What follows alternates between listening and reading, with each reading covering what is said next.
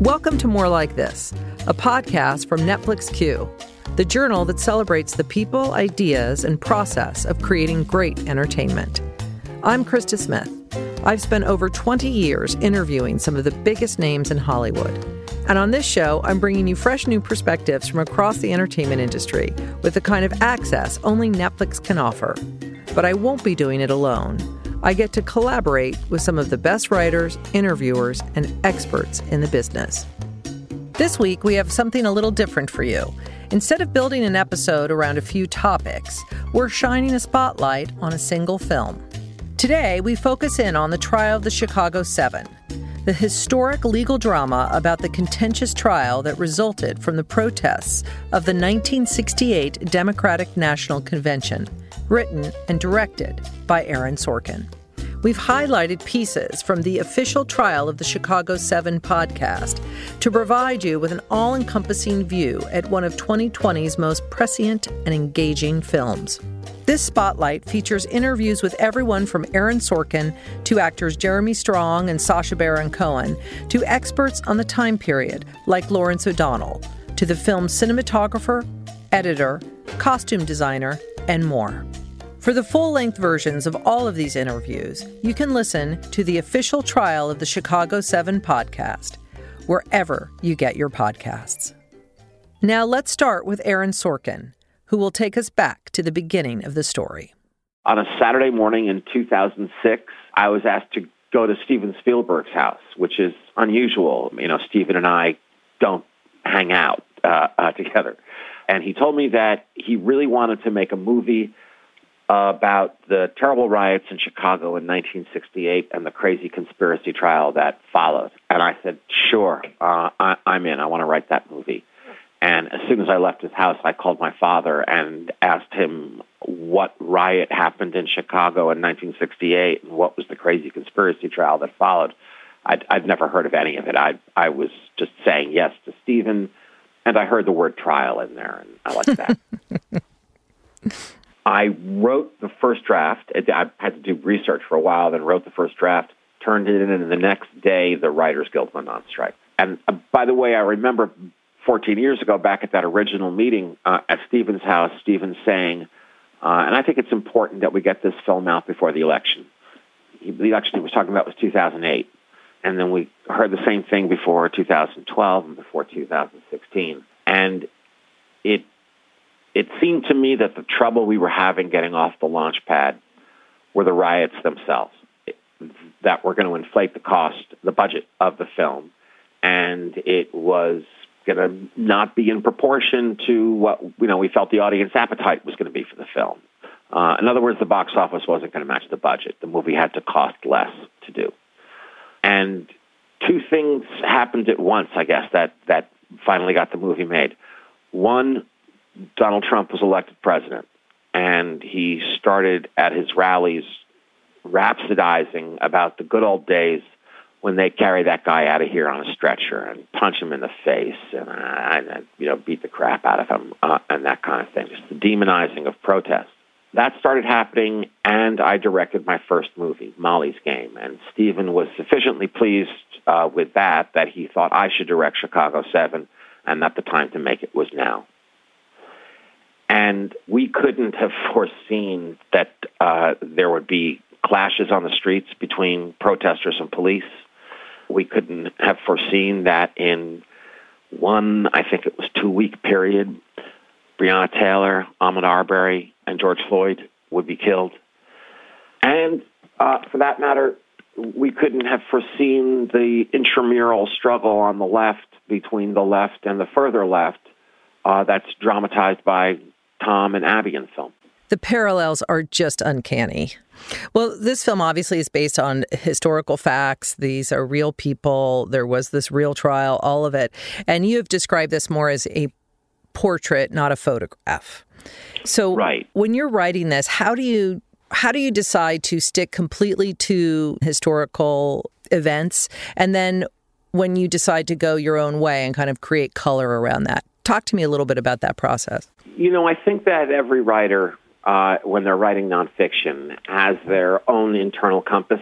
And if your internal compass isn't working, usually the studio's legal department will will help you out there.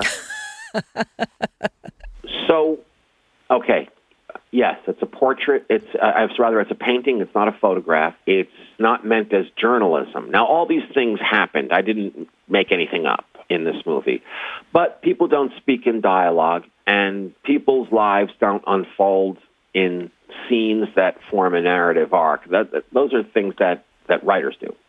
So, trial itself lasted almost six months. Actual trials aren't really as entertaining as, as movie trials or TV trials or, or, or stage trials. So, what would be important to me is is is the larger truth. Now I want to talk a little about you as a director because this is your second film. So I want to know what were you most focused on as far as what you had to get right? Wow. There was a lot to be afraid of uh, here.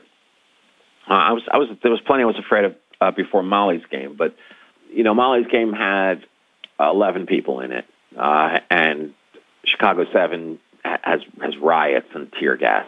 One of the things I was thinking about was just how do I make sure that they're all in the same movie? I felt like coming to work every morning like I was being tossed the keys to a Formula One race car. And if I can just make sure I don't put the car in the wall, these guys are going to win the race, these actors. But listen, I, I mean, you asked me what, what I was worried about, what I was nervous about. The answer is really everything. I didn't stop being nervous until picture locked. Uh, I got about 48 hours uh, to, to uh, break to not be nervous, and then the nervousness begins of are people going to like it? and then it starts all over again, the cycle. Yeah. What do you hope audiences feel when the credits roll? Well, let me, let me be clear.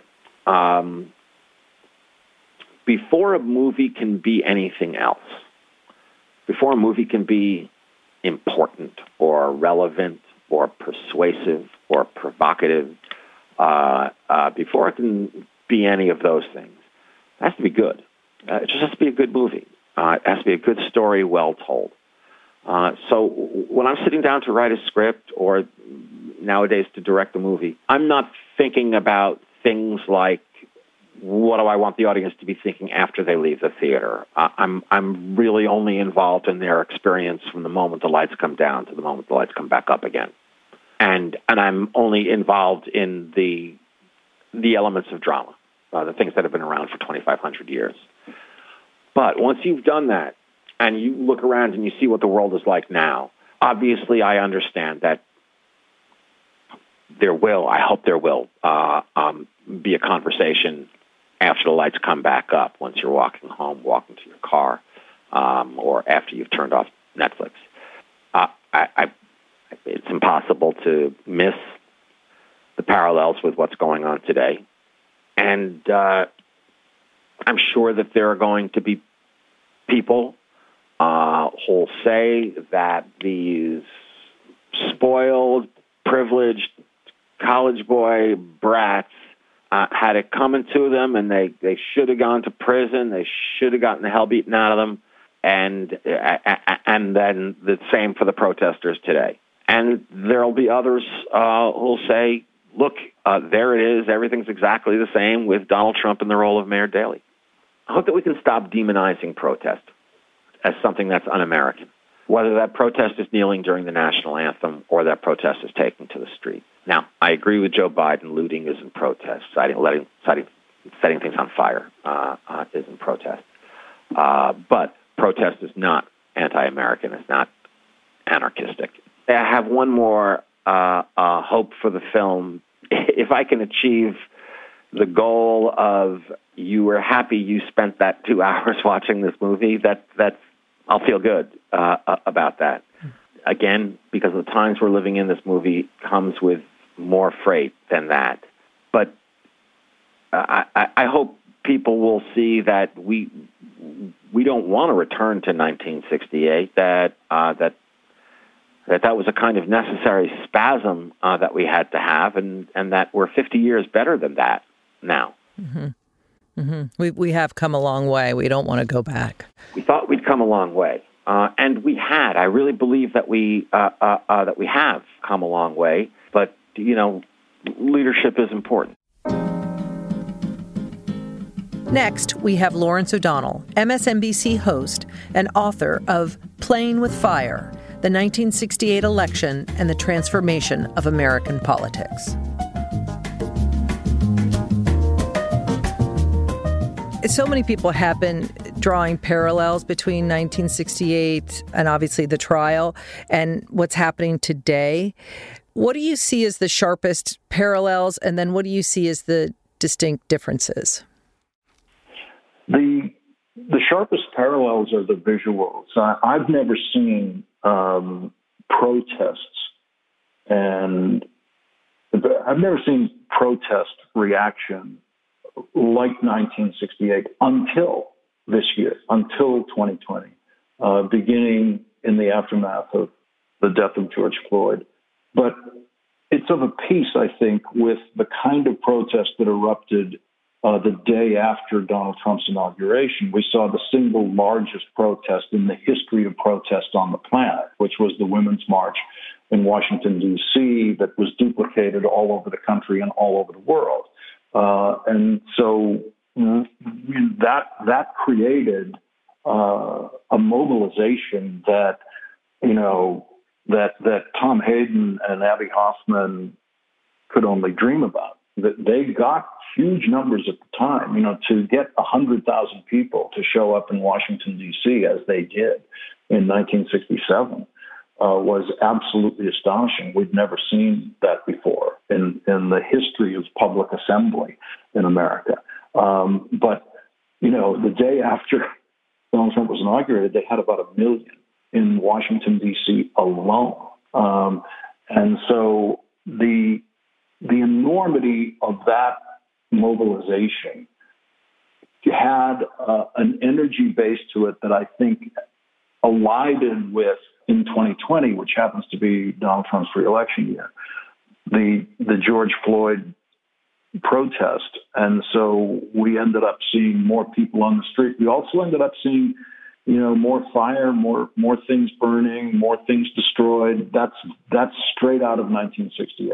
I mean that that that's that imagery I, I, at that scale um, across the country, uh, we just haven't seen since 1968. What do you see as the unifying factor in the protests of 2020 with the protest movements of 1968? The similarity, the, the unifying principle of the protest between 1968 and 2020 is life and death. What they were protesting in Chicago was a matter of life and death, their own lives and their own deaths, if they followed what their draft cards required them to do and show up for military service and go to Vietnam and get killed. And we see scenes of uh, kids burning their draft cards in uh, in this film, and that was a federal crime. You go to prison for that. It, it was not a small thing. But they were taking that stand in the same way that the Black Lives Matter protest and the protests in the aftermath of George Floyd have been about life and death. And they have been about the, the danger to the lives, the lethal, deadly danger to the lives of Black people in this country. And as in the 1968 protests, people who were not at risk of losing their lives in Vietnam were still out in those streets protesting. Women who could not be drafted and could not be sent there were still out there protesting. David Dellinger in the, in the movie we see is much too old to have been drafted. He was still out there protesting. And that's what we see this year. We saw all over the country. Uh, we saw, you know, masses of people whose whose lives do not really put them at risk for a deadly intervention by police, but they were out there and they were trying to defend the lives of other people. So that's actually the unity of these two protests. 1968 was a protest about life and death, nothing less than life and death. And Black Lives Matter has exactly the same stakes. Mm-hmm. And Mayor Daley, in, in terms of Chicago, I mean, he gave basically the police license to respond aggressively. Mayor Daley, mayor Daley was doing what every mayor in America did then. You, police were used as a bludgeon. They were not used as diplomats. They were not used as social scientists. They were used as a weapon. And police officers gleefully accepted uh, that duty and, and gave that duty to themselves. And so the Chicago police behaved the way police departments would have behaved pretty much all over the country at the time and did routinely behave when people weren't looking. Um, the unique place that the Chicago police have in this history of this kind of law enforcement is they became the very first police force on a, on a large scale, you know, other than Birmingham, Alabama during, you know, during the civil rights protests, which involved actually relatively few police officers uh, and relatively few victims in the uh, when you look at the video of that. The Chicago police became the very first police officers caught on tape, the very first police officers behaving that way on a giant scale, the entire department of a major American city, attacking thousands of people and caught on tape. They were the first ones. And they they had no idea what the power of the cameras were. They were beating up network cameramen. They were beating up, you know, New York Times photographers. They were beating up every member of the press who had a camera, uh, and that's part of how the verdict against them was delivered so clearly. There was a national commission that investigated the riots, that declared those riots to be a police riot in Chicago, and that finding came out three months before this trial started in 1969. My other question's about Abbie Hoffman and Tom Hayden because Aaron, the way he presents them and the way they were, it was two very different approaches to activism, as our listeners can hear in this next clip. I don't know what good it does to insult the judge, and it was in view of the jury and the press. And Foran and Schultz, who'll be recommending sentencing if we're convicted. It's a revolution, Tom. We may have to hurt somebody's feelings. Which one do you think, and this is interesting as you were a teenager at the time, which was more impactful? Um, they are two sides of the same coin. I and I and I think they always both understood uh, that they were two sides of the same coin, and they had two different approaches to this. You know, Tom Hayden didn't have to associate with Abbie Hoffman if he didn't want to. He chose to. And Abbie Hoffman didn't have to associate with Tom Hayden if he didn't want to. He chose to. Tom Hayden knew that Abbie Hoffman could dramatically increase turnout at this protest. And Abbie Hoffman knew that Tom Hayden would do the organizational work and team up with other people who would do the organizational work so that they would choose things like locations, where to do it, how to get the buses, how to get buses coming from all over the country to deliver thousands of people to Chicago, uh, where people would sleep, how do you get permits, all that sort of thing. Uh, Abbie Hoffman didn't know about any of that, didn't care about any of that, didn't have to care about any of that. Uh, and so, you know, it's like a giant, it's like a giant touring rock band, and there are, you know, uh, record producers on the bus, and there there are wild musicians on the bus, and there are agents on the bus, and there are you know people who know how to make the sound system work. That's what they were in, and they all knew it. And so you know there were there were there were tensions, but when you pull back and you watch them over a period of years, as opposed to just within this relatively tight frame of the film, and you look at the the full run of the they dealt with each other and the way they dealt with the movement, I, I don't think ultimately either one of them would have any real serious problem with the other.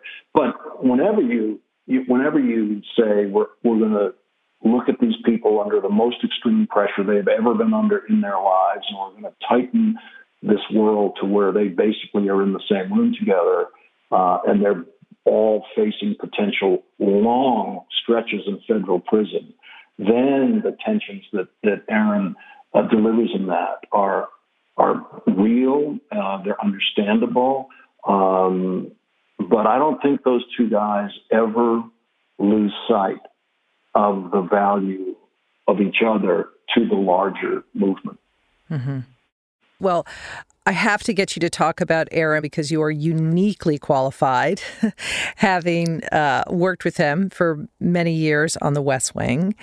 Can you just tell me what is his secret power? Like, it's obviously storytelling, but he does it in a way that illuminates these giant, important issues for an audience, but distills it into entertainment. Aaron is a dramatist. And so he looks at the world the way a dramatist does. And he sees things that others don't see.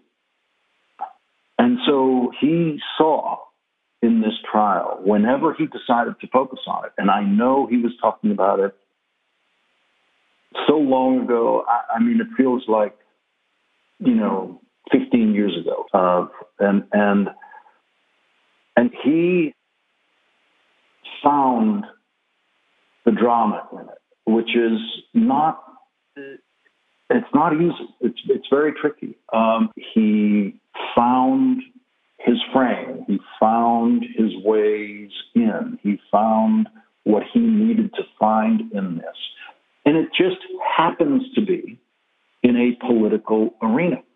Um, and people might think, oh, you know, that's what he does, just because he's associated. He created a television show uh, that has 154 episodes set in the White House.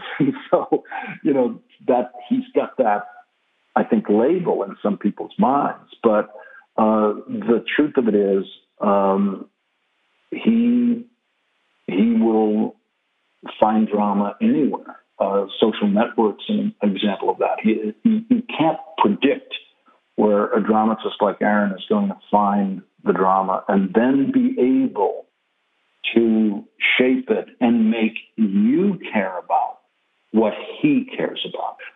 It's a thrill to talk to you, and um, I really appreciate you participating.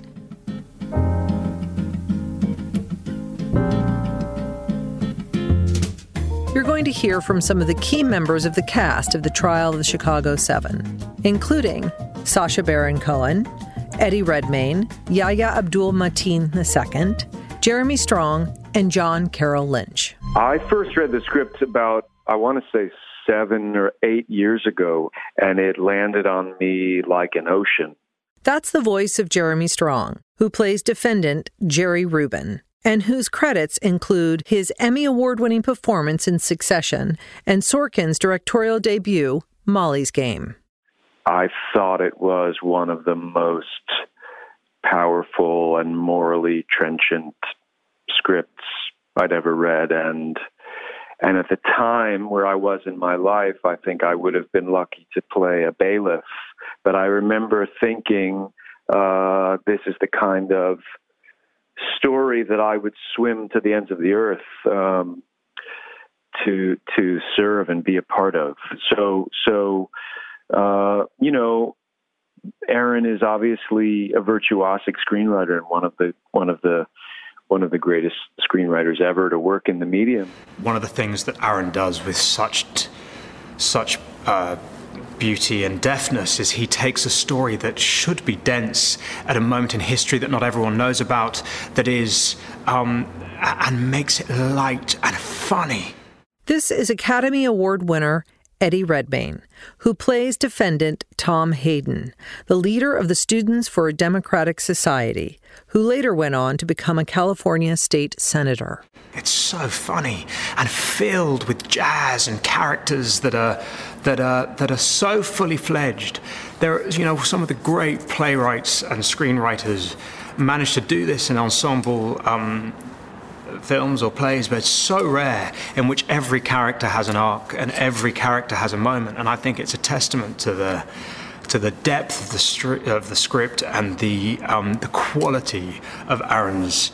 Um, uh, what the delicious quality of Aaron's writing that, that he's attracted such a such a band of players. Yahya Abdul Mateen II, an Emmy winner for his performance in Watchmen, plays Black Panther Party chairman Bobby Seale. He was struck by both the tone of the trial and the behavior of the judge, Julius Hoffman. You know, obviously there was there was a lot of depth and uh, uh, um, more serious moments in the trial. But one of the first things that I was struck by was uh, the the amount of comedy uh, in the trial, and and I didn't believe that this judge was a real was a was a real figure. I had to go look up the transcript and the things with the missing up mess, messing up the names and how just the ridiculous this this the figure the character this judge was. It's something almost like a like out of a cartoon, you know, uh, like a, a caricature. So you know, I was very, very shocked to see that some of the that you know the those moments, a lot of those moments came directly from the transcript, you know, in the trial. And then I was I was just moved by, you know, the importance of the script. John Carroll Lynch, who plays defendant Dave Dellinger, a leader of the National Mobilization Committee to End the War in Vietnam, otherwise known as the MOBE, has worked with some of the foremost filmmakers of our time, including Martin Scorsese and David Fincher.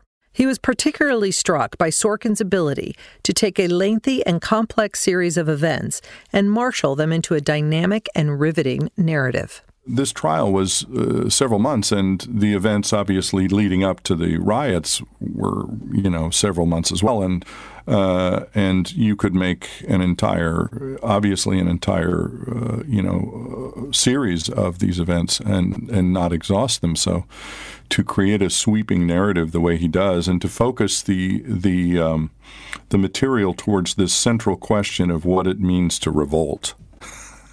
what does revolution mean? And how does one uh, how does one go about doing that uh, with such a reactionary response? Uh, and I, I, he does an amazing job. When the actors first joined the project, they each brought varying degrees of familiarity with this chapter in history and the individuals they would play.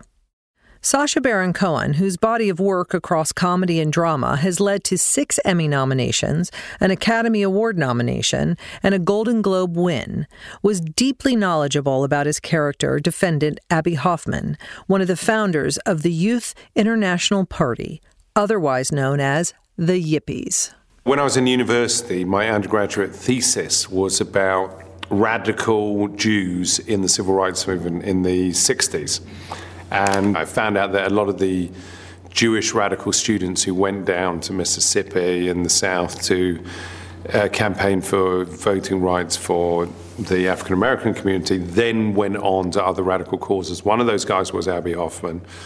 And so basically, that core left wing group then became the, uh, the embryo for the anti Vietnam War movement and obviously they were trained activists.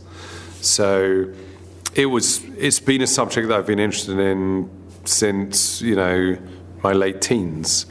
And Abbie was one of those guys. Abbie was down south protesting uh, for the, you know, protesting against discrimination and trying to get equal rights for the African American community. And ironically, he was imprisoned using a law that was passed at the end of the civil rights movement that he was so integral in, you know, contributing to.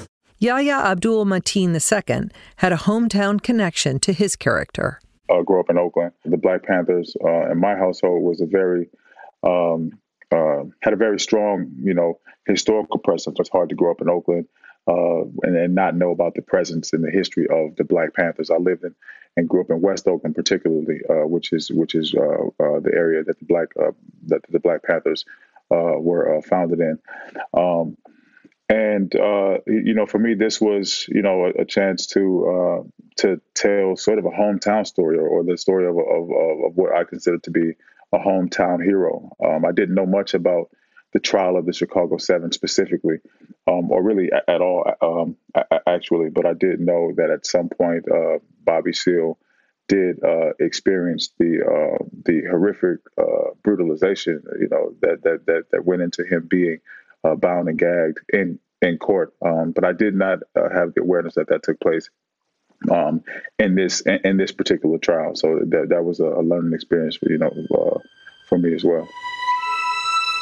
Writer director Aaron Sorkin has spoken about the film being a painting, not a photograph, and the focus being how the story resonated today and getting at the essence of the characters.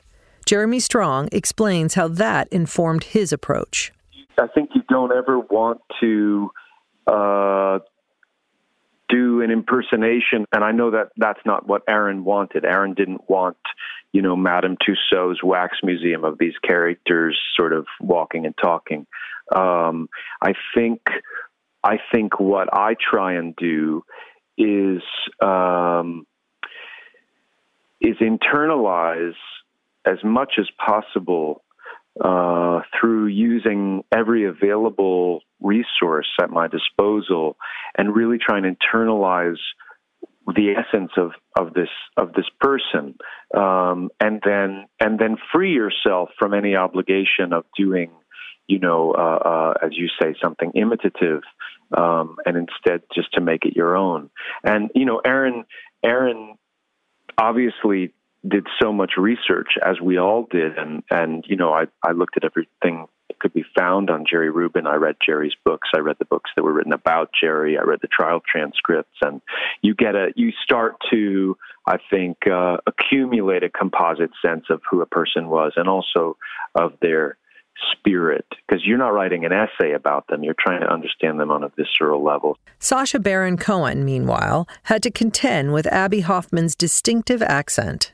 I mean, listen, I deeply regret taking on this character because it's bloody hard. I mean, the first thing is I had to learn the accent, which hopefully um, I got away with. Um, and that itself, it's a very specific accent. He's from Boston, but he's Jewish. He's educated in Brandeis. He's in a way, there are two Abbies. There's the public persona of Abbie, where he's trying to inspire people, and there's the private Abbie. So trying to differentiate between those two, and there's the balance between the clown and the intellect. And obviously, at the end of the movie, he is the one who's brought up to represent the Chicago Seven, rather than Tom Hayden, who is the more obvious choice. So, you know, for this role, I've been reading a lot of his transcripts, and I've been blown away by his intelligence. He's so eloquent and so original uh, and so inspiring that it wasn't surprising that he led people to do things that were completely out of their comfort zone. I asked Yahya Abdul Mateen II what he wanted to ensure that he captured about Bobby Seale. I wanted to make sure to capture um, Bobby's sense of uh, dignity I wanted him to be um, seen as a human, as a fully fleshed out uh, human being um, who had the right to uh, life, liberty, pursuit of happiness.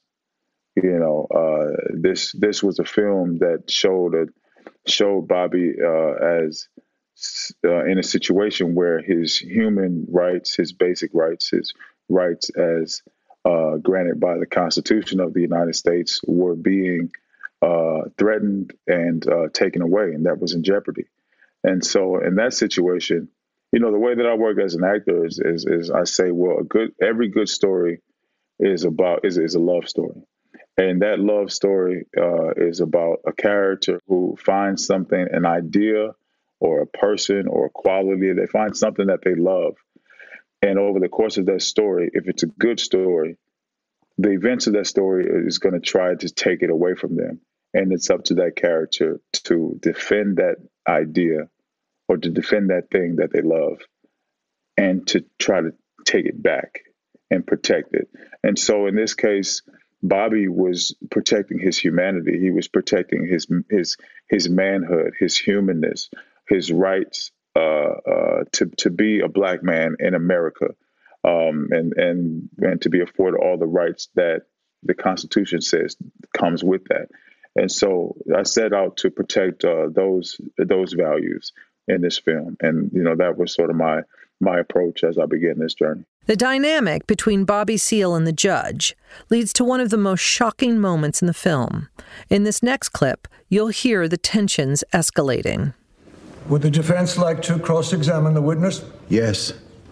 I'm sitting here saying that I would like to cross examine the witness. Only lawyers can address a witness. My lawyer is Charles Garry. I'm tired of hearing that. Couldn't care less what you're tired of. What did you say? I said it would be impossible for me to care any less what you are tired of, and I demand to cross examine the witness. Sit in your chair and be quiet, and don't ever address this court in that manner again. Yahya talks about what it was like to work with Frank Langella, who plays Judge Julius Hoffman. Oh man, that was uh, some of the highlights uh, of um, of that of that uh, of that experience. Um, you know, when being when being on such warring sides, it, it, it's it's best to do that. In my experience as an actor, when you have a good camaraderie, because then you can because you know arguments arguments they're they're in the moment they're heated and they're passionate, but they kind of feel good because you want it because it's about scoring. You know, it's about one one upsmanship. We had a lot of fun in between the takes. Frank and I, I go up to him, I talk, I act, ask him for career advice, or he'd ask me about you know the work that I've done and say, you know, you're a very talented young man. I hope that you keep on, you know, you, you know that, that, you keep on doing this. I'm glad that you found this profession, and I'm talking to him about you know, about his work and about how I, you know, appreciate him as well. So, you know, Frank and I built a, built a very, very good, good, good rapport during the making of this film. Aaron also knew that in Bobby Seale, there was a character that needed to be treated delicately, that needed to be given a lot of attention, that the actor needed to make that as an actor that I needed to be safe. So he made sure that I had everything that I needed uh, on set. He made sure that my own humanity and my own dignity was never questioned or was never in jeopardy throughout the entire filming process. Uh, so I'm, I'm deeply appreciative to Aaron for that.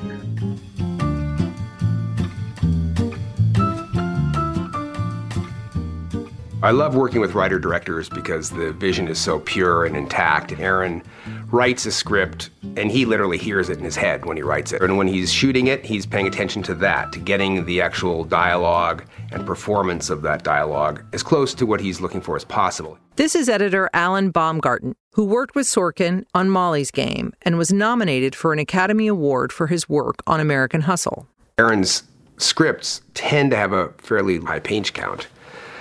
And yet somehow the cut comes out to a reasonable length. I'm amazed at that. My first cut came in very close to what we ended up with. I mean, they say a movie gets made three times, like when you write it, when you shoot it, and then when you edit it. It's not in this case. I mean, it's it's conceived once, and that's in Sorkin's mind when he first sits down. That's Academy nominated director of photography, Phedon Papamichael, whose credits include Ford v. Ferrari and Nebraska. My job is just to to get as close as possible to that vision and bring it, you know, to the screen. And, and, and he gives me a lot of freedom in terms of obviously all the lens choices, the setups and stuff. But I'm also, you know, very conscious of what, what he actually wants. Production designer Shane Valentino, whose credits include Nocturnal Animals and Straight Outta Compton, echoes this sentiment. I'm grateful for that kind of trust. I'm a type of person that thrives in that environment. Um, it really gives me a lot more confidence and to sort of speak in a way that um, I, I, often don't have. You know, sometimes it's you know we're dictated to as opposed to really sort of relied on, um, and so that's been very very nice. The film's dynamic structure, which shifts back and forth between time and place within scenes, presented the film's team with unique challenges. Breaking down the script into story days and flashbacks was very complicated on this movie. This is costume designer Susan Lyall, who previously collaborated with Sorkin on the film Molly's Game. As you break down the script, some of these flashbacks might be one line, a lot of them. So you really need to know where you are.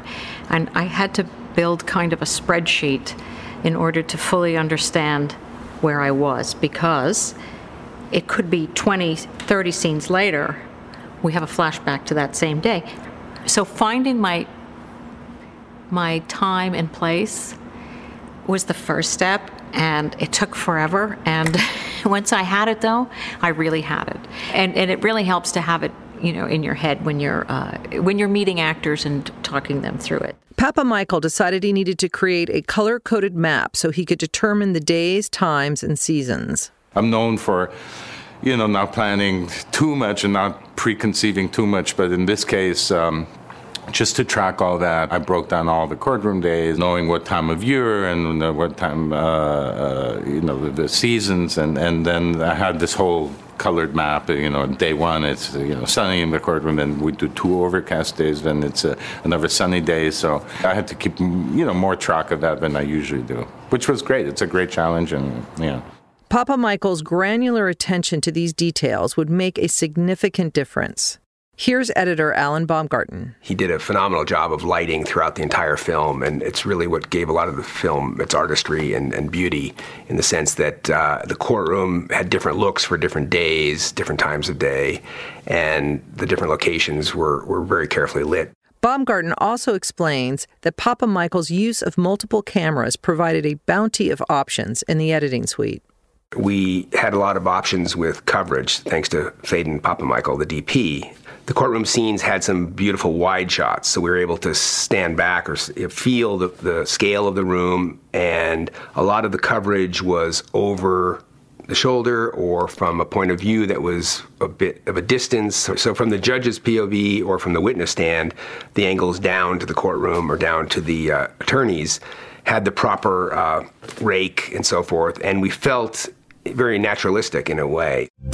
For production designer Shane Valentino, the film's color palette was central to his approach. This is not a documentary, right? So there are parameters so that people actually can, when they see it, they can say, oh, we're, we're, in that particular period. But then there is a lot, when you're inside those lines, you have a lot of flexibility. That's where we can play with color palette, right? So we can invoke some kind of feelings. In a lot of the films I've worked on, I've tried to pick colors that could be sort of a way to move through emotions and then also to also speak to particular characters. We use red, white, and blue, the colors of the flag, as these colors that were sort of significant uh, for for moments in the in the film. So when all of the the the the confrontation is between the Chicago Police Department, which is significantly blue, and so that the counterpoint to that was was another group blue grouping that I did, which was all of the protesting, like when Tom Hayden, Rennie, uh, Dave Dellinger. Uh, uh, uh, Jerry Rubin and Abbie Hoffman are all together. We, we I used a lot of blues, uh, just sometimes very subtly, but that's how I sort of marked them together. And then when we ever saw them separated, the uh, protesters, you know, those group I just talked about, we used sort of like whites and ivories to sort of speak to them when they were outside of them being clumped together. And then reds I used more as about uh, as as a link for all those those traditional power structures. So when we're in the courthouse and when we're in the attorney general's office, we have those hits of like reds and burgundies. Creating costumes for the large ensemble cast set a relentless pace for costume designer Susan Lyall. I have come up with 382 principal costumes. That is before police officers and extras. So that is a lot. That's a lot. Even I, I I was sort of, oh, is that a lot? but on Molly's game, Jessica Chastain had 90 something changes alone. There were some days in the courtroom when our seven plus Bobby plus Kunstler plus Weinglass plus Schultz and uh, Foran and the judge, you know, they would have to all change. It was, all, it was 19, 19 in that little core two or three times a day sometimes. And, and then there's also the jury, the court clerk, the stenographer, the bailiffs, the, you, you, and the gallery. It was really something. It was very, very busy. Every minute of the day was very, very busy. There were no periods of waiting around and nothing to do.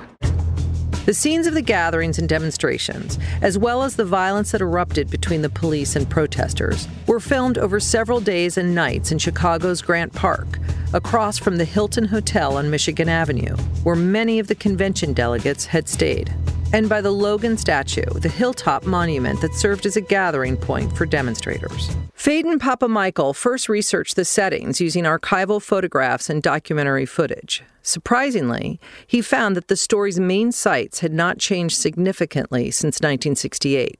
We shot in, in Grant Park in, in front of a Hilton. Uh, the actual footbridges, which uh, amazingly enough, uh, we looked at, you know, uh, photographs from the 60s. There's, of course, some new buildings that, you know, we could fix a, bit in post, but it's, it turned out that we will have to do very little. To capture the riot scenes, Papamichael used several different cameras, including two free roaming cameras, a handheld camera, a Steadicam, or sometimes two handheld cameras. He also used vintage widescreen lenses that helped create a dreamy, surreal atmosphere that contrasted with the courtroom scenes. Where we have a lot of movement, uh, all of the Chicago riots, all really has that energy from almost like, you know, Haskell Wexler's Medium Cool. Um, so we did uh, handheld, and it has a very, very different energy uh, in terms of uh, the framing and the compositions, and uh, really gives a lot of energy. That since it's intercutting, it's really a nice uh, juxtaposition to the two uh, visual spheres of the movie. When it came time to edit those scenes, Alan Baumgarten intercut footage from the actual riots, as well as footage from the film that inspired Papamichael. Haskell Wexler's Medium Cool the cinema verite style drama set in Chicago in the summer of 1968. Partway through the edit, Aaron decided we should explore putting some archival footage into the riots. We had a bunch of material that we'd been looking at for reference uh, from the events of that time, and we decided to use a little bit of it during the first riot, and we clearly said we'd make it black and white right away, just so it would separate and be an obvious. Uh, reference in in terms of being authentic and giving it some energy and being almost like a touchstone or a brushstroke uh, to augment the material that we had, which was already very powerful. Production designer Shane Valentino thought carefully about the worlds he was creating, particularly the Black Panthers headquarters we're in a day and age where I think we are far more aware of how we occupy spaces and how we represent spaces. And so I wanted to actually not just show uh, the Black Panthers as this militarized group. The approach to me was to try and highlight uh, a lot of the different programs that were part of the Black Panther. I mean, we're only in it for a very short amount of time, probably like a page, but we decided to do a uh, Steadicam shot and we start and we can look into some other rooms and so we try to show how they had food drives and they had clothing drives and they had all these kind of educational programs. For costume designer Susan Lyall, historical references were a source of inspiration, and she sourced vintage pieces extensively. My approach was to look up what was real and start there and then make it cinematic. Most everything is is a period piece in this film. I rented from all these different costume houses. Actually, I tried to keep it more of a northeast feel to it because it has a certain feel and certain look to it that I thought was more appropriate. And actually did a lot of sourcing in Chicago uh, just because it's so great to do out there. Lyall worked closely with the actors, who came prepared with their own research and thoughts about their characters. Jerry Rubin is he's our head headband man, and he is our stripes and gold and green man. Jeremy Strong arrived at his first fitting wearing a headband that he found himself, and then he slowly started to show me a few more he'd found. Uh, he was a lot of fun for me. Um, he was really daring. Sacha Baron Cohen, in playing Abbie Hoffman, wanted to make sure that whatever costume he wore, there was a reference in reality, in history. Abbie was seen in it somewhere before. It was the birth of modern activism, and it was being loud and it was being uh, colorful. I would say that Abbie Hoffman was very calculated in everything he wore, even though it's supposed to appear as if he so unassumingly got out of bed and put on this shirt that has a snake embroidered all the way up. He understood that he would be photographed, I'm sure of it, and uh, he knew what he was doing. As the film entered post production, the timeliness of the story and the parallels with events happening in America today came into sharp focus. As we conclude this episode, I leave you with editor Alan Baumgarten, who explains. As it happened when we were finishing this film, the events that we've now been witnessing for the past several months of uh, protest and civil unrest and police in the streets of, of cities across the country were happening on the nightly news. It was a quite a big shock, really, and chilling to see um, tear gas, police attacking protesters, uh, the police taking off badges, the military presence in the streets, and know that you know, just the day before we were blocking picture or mixing the sound and doing color correction. So as we were finishing this film, we were literally seeing some of the same images and content and material playing out in, in real life in our own world. So it was quite um, overwhelming in a sense for us to be finishing this film as some of this was actually happening. Again, for the full length versions of these interviews, listen to the official Trial of the Chicago 7 podcast. The film, The Trial of the Chicago 7, is streaming now on Netflix. For more content to explore, please visit NetflixQueue.com. That's Netflix. And follow us on Instagram and Twitter. Listen in next time for more like this.